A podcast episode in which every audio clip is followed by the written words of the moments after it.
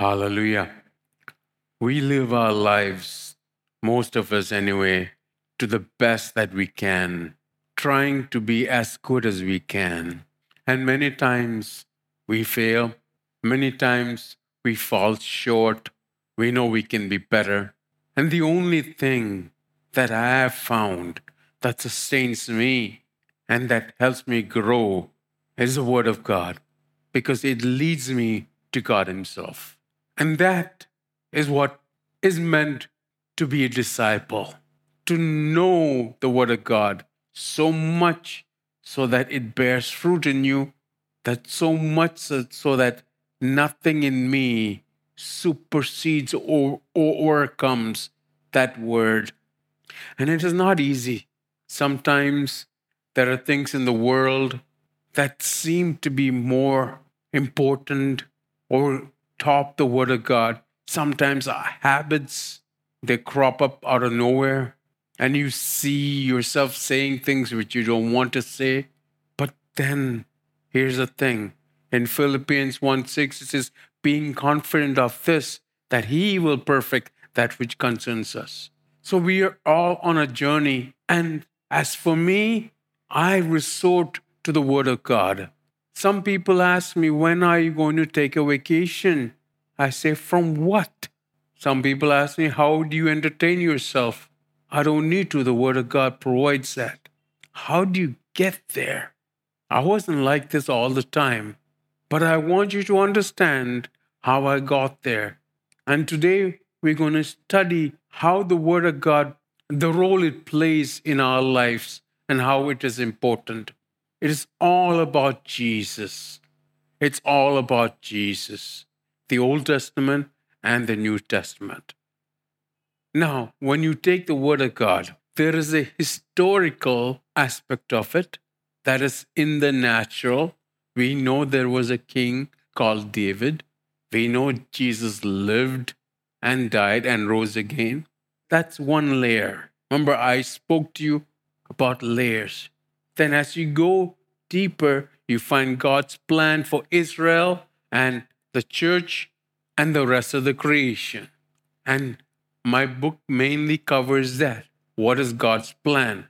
That is spiritual. These are layers.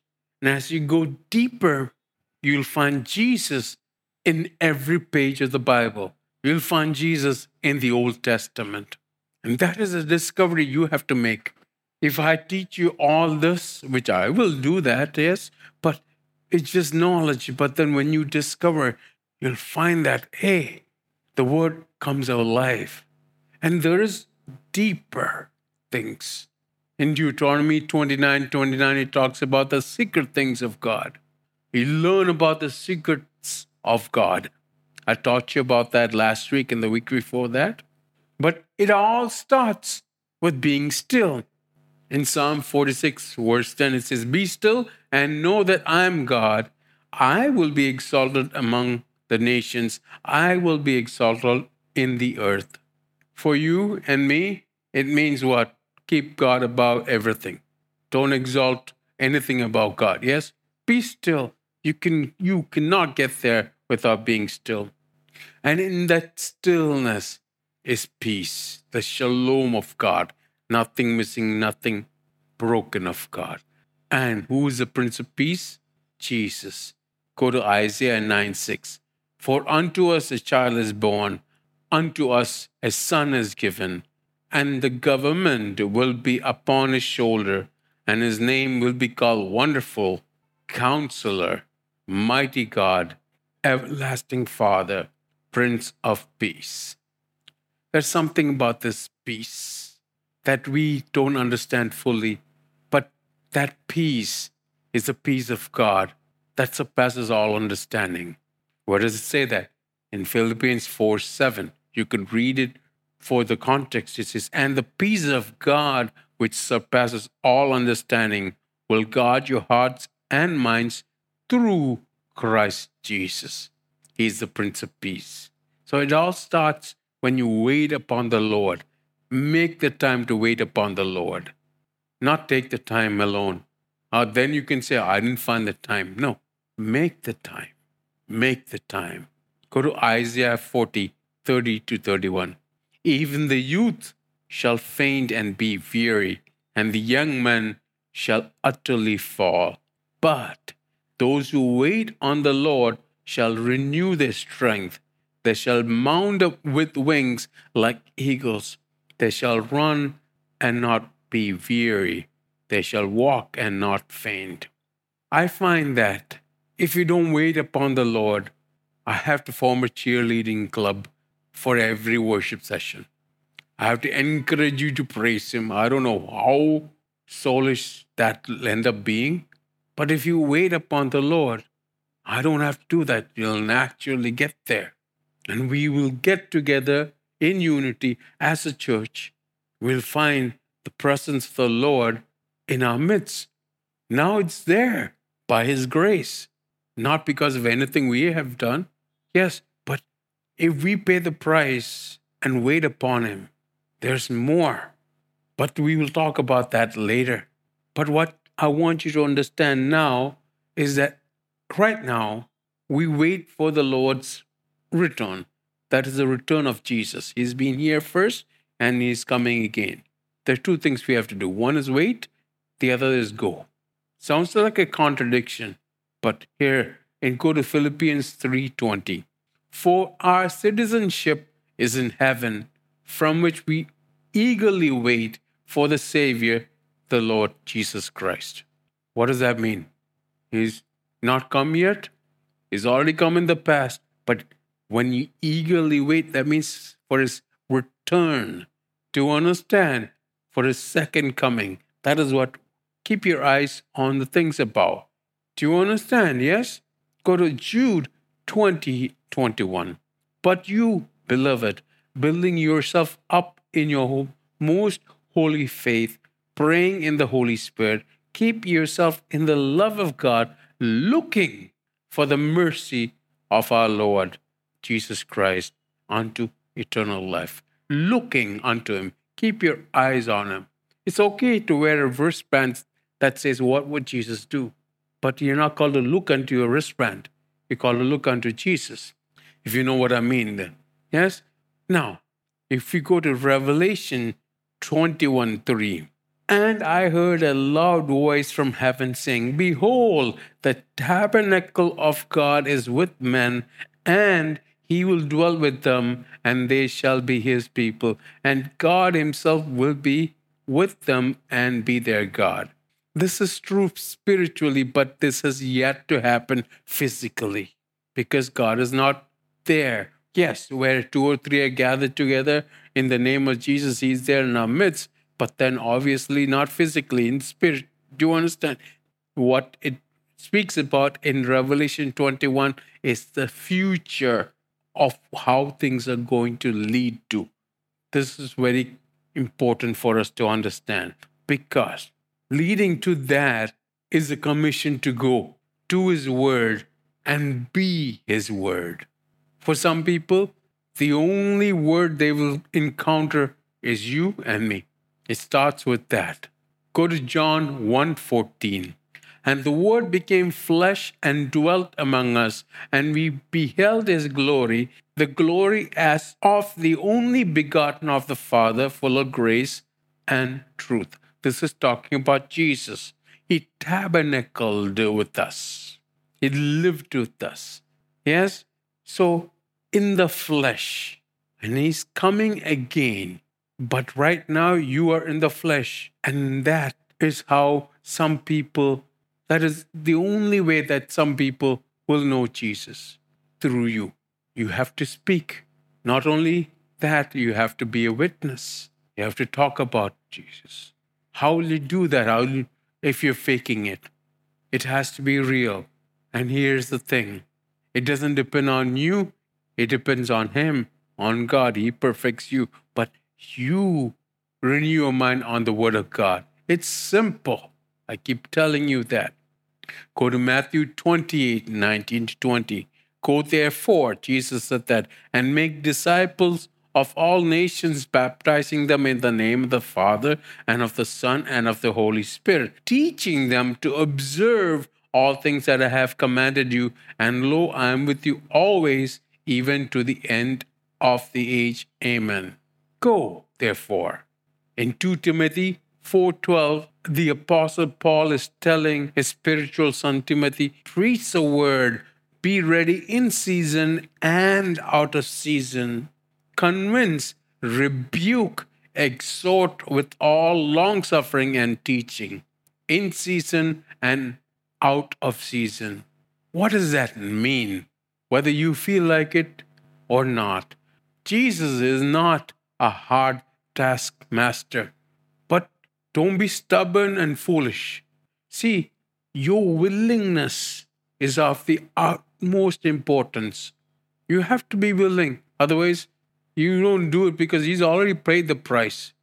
But when you're willing, you'll count the cost, you'll make the time. Do you understand? But your willingness is important. He's not a hard taskmaster. Are you willing? Many of us think we are willing. Emotionally, we say we are willing, but are we? And the Lord will teach us the contents of our heart and reveal that to us. Not that He doesn't know, but we should know this. But what I want you to understand is the whole Bible is about Jesus. And Jesus has been given the name above all names. Where did it say that? In Philippians 2 9. Therefore, God also has highly exalted him and given him a name which is a, above every name.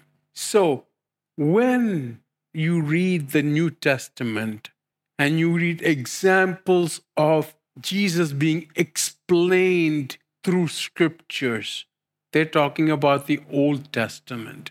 What does that mean? Long time ago, someone told me, Oh, when I read the Old Testament, I go to sleep. Or I don't understand a word of what I'm reading. And that's why you need to belong to a church. Otherwise, it'll be gibberish to you. If you make a book report on Romeo and Juliet and you had Shakespeare as your friend sitting next to you, he'll give you insights that you never thought of, not even from reading that. And that is the privilege we have. We have the writer of the Bible, the author of the Bible, residing in us. We are the temple of the Holy Spirit.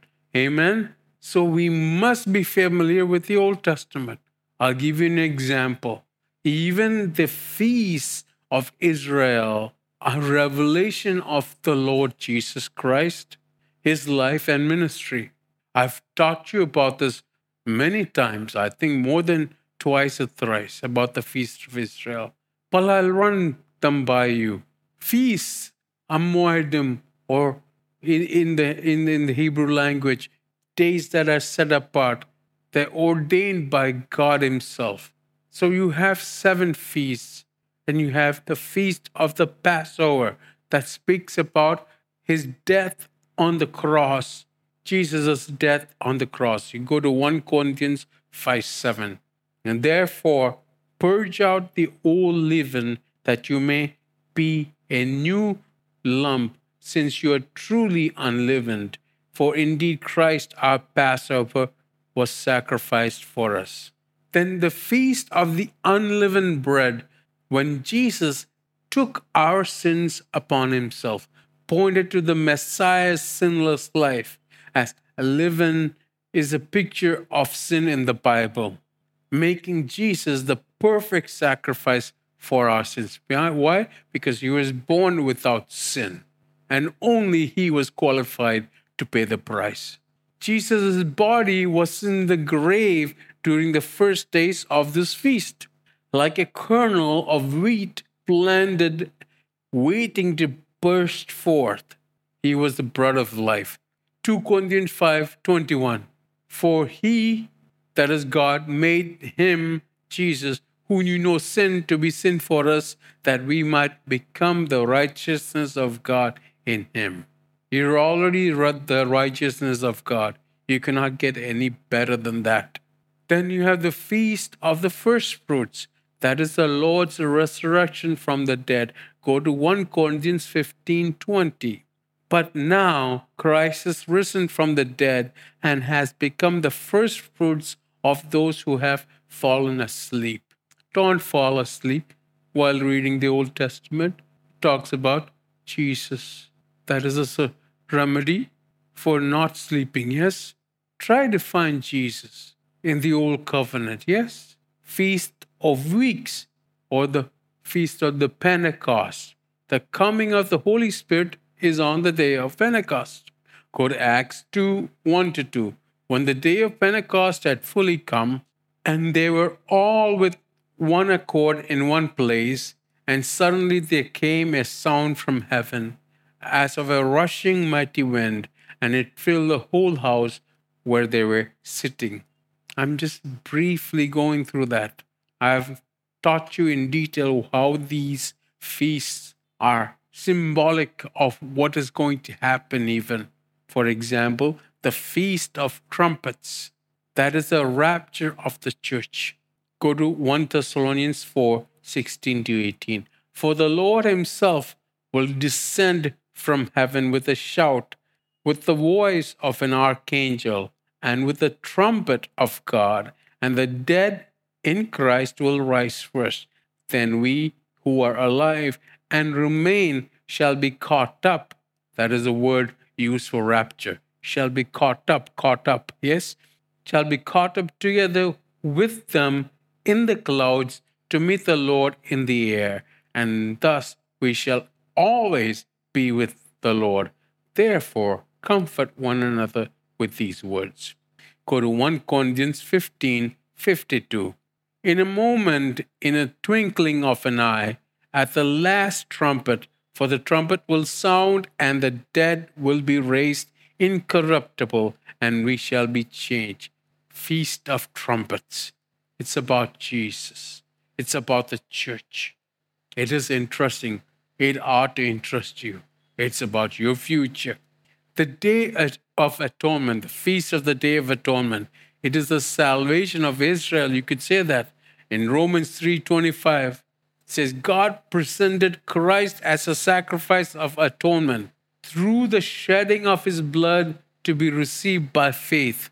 That means it's also talking about you and me because by faith we receive Christ. Otherwise, he's just a man who lived and died in Israel. How do you know he rose again? Do you understand? He did this to demonstrate his righteousness because in his forbearance he had left the sins committed beforehand unpunished. Continues on. But here, sacrifice of atonement. Jesus made it like you and I never sinned. Do you understand? This is also some people view as the gathering of Israel. Romans 5:11. And not only that, we also rejoice in God through our Lord Jesus Christ, through whom we have now received the reconciliation. In the King James Version, it says atonement instead of reconciliation. So we have the ministry of what? Atonement. Hallelujah. It's deeper than that, yes? Than what you think of it, yes? Anyway, then you have the Feast of Tabernacles.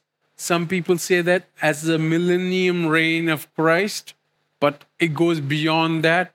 Go to 1 John 1:14. We covered this. And the word became flesh and dwelt among us. Tabernacle. That means fix his tent of flesh for a while among us. We beheld his glory, the glory as of the only begotten of the Father, full of grace and truth.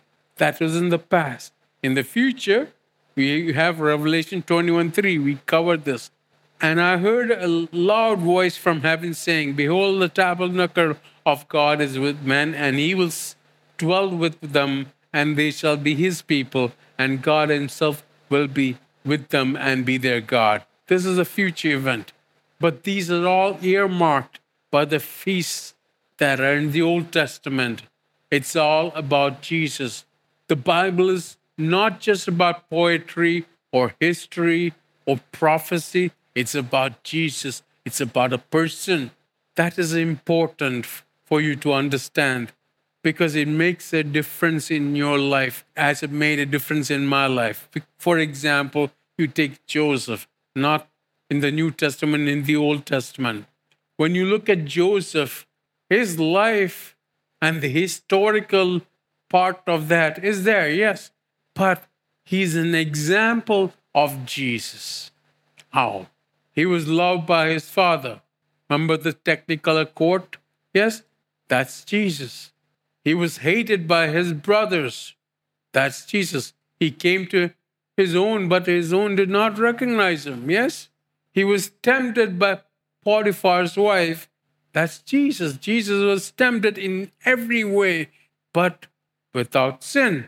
He was totally blameless, yet placed in a prison, which is Jesus' death and his in, incursion into the underworld. This is God became a creation blamed for something he didn't do. Then he died, and death thought death got him, and he went to the underworld. But then, when death realized there was no sin in him, what, what could death do? Let go. And he rose again. Amen. Jesus came out of prison. That is his resurrection. Like Joseph, yes, he was seated at Pharaoh's right hand. And that's ascension. Where is Jesus seated? At the Father's right hand, yes? Joseph was given an Egyptian wife. Egypt symbolizes the world which God loved. We are part of that world and we become the church, the called out ones. Amen? So that part of history is no longer about Joseph alone, it is about Jesus. Am I making sense? Yes? The Bible is a revelation of one person, the Son of God, Jesus. If you really love Him, you will find out more about Him. If you're faking it, all that will be is logos to you, the written word. It won't be the living word because Jesus is the living word. Seeing Jesus on every page of the Bible is what transforms us into his image, his word that we apply to change, to make that change. For example, many times God has told me, don't lose your cool. Don't lose your temper. But I've seen myself shoot up my temper above and beyond where I can control this. And I say things that I ought not to say. It comes back down, and then I'm all sorry about what I said. And if I allow the devil to bring condemnation, he's already won. The devil has won. I get back. The righteous may fall, perfectly seven times, but he gets up. Hallelujah. The task at hand. One is to wait on the Lord patiently. While you wait, go. Is that clear? This is all I'm going to talk about today. But I want it to be real to you. His presence was real today as we worshiped. And I believe that is there for a reason. That what the Lord is teaching us about Himself will bear fruit in us. Amen. Let's worship Him some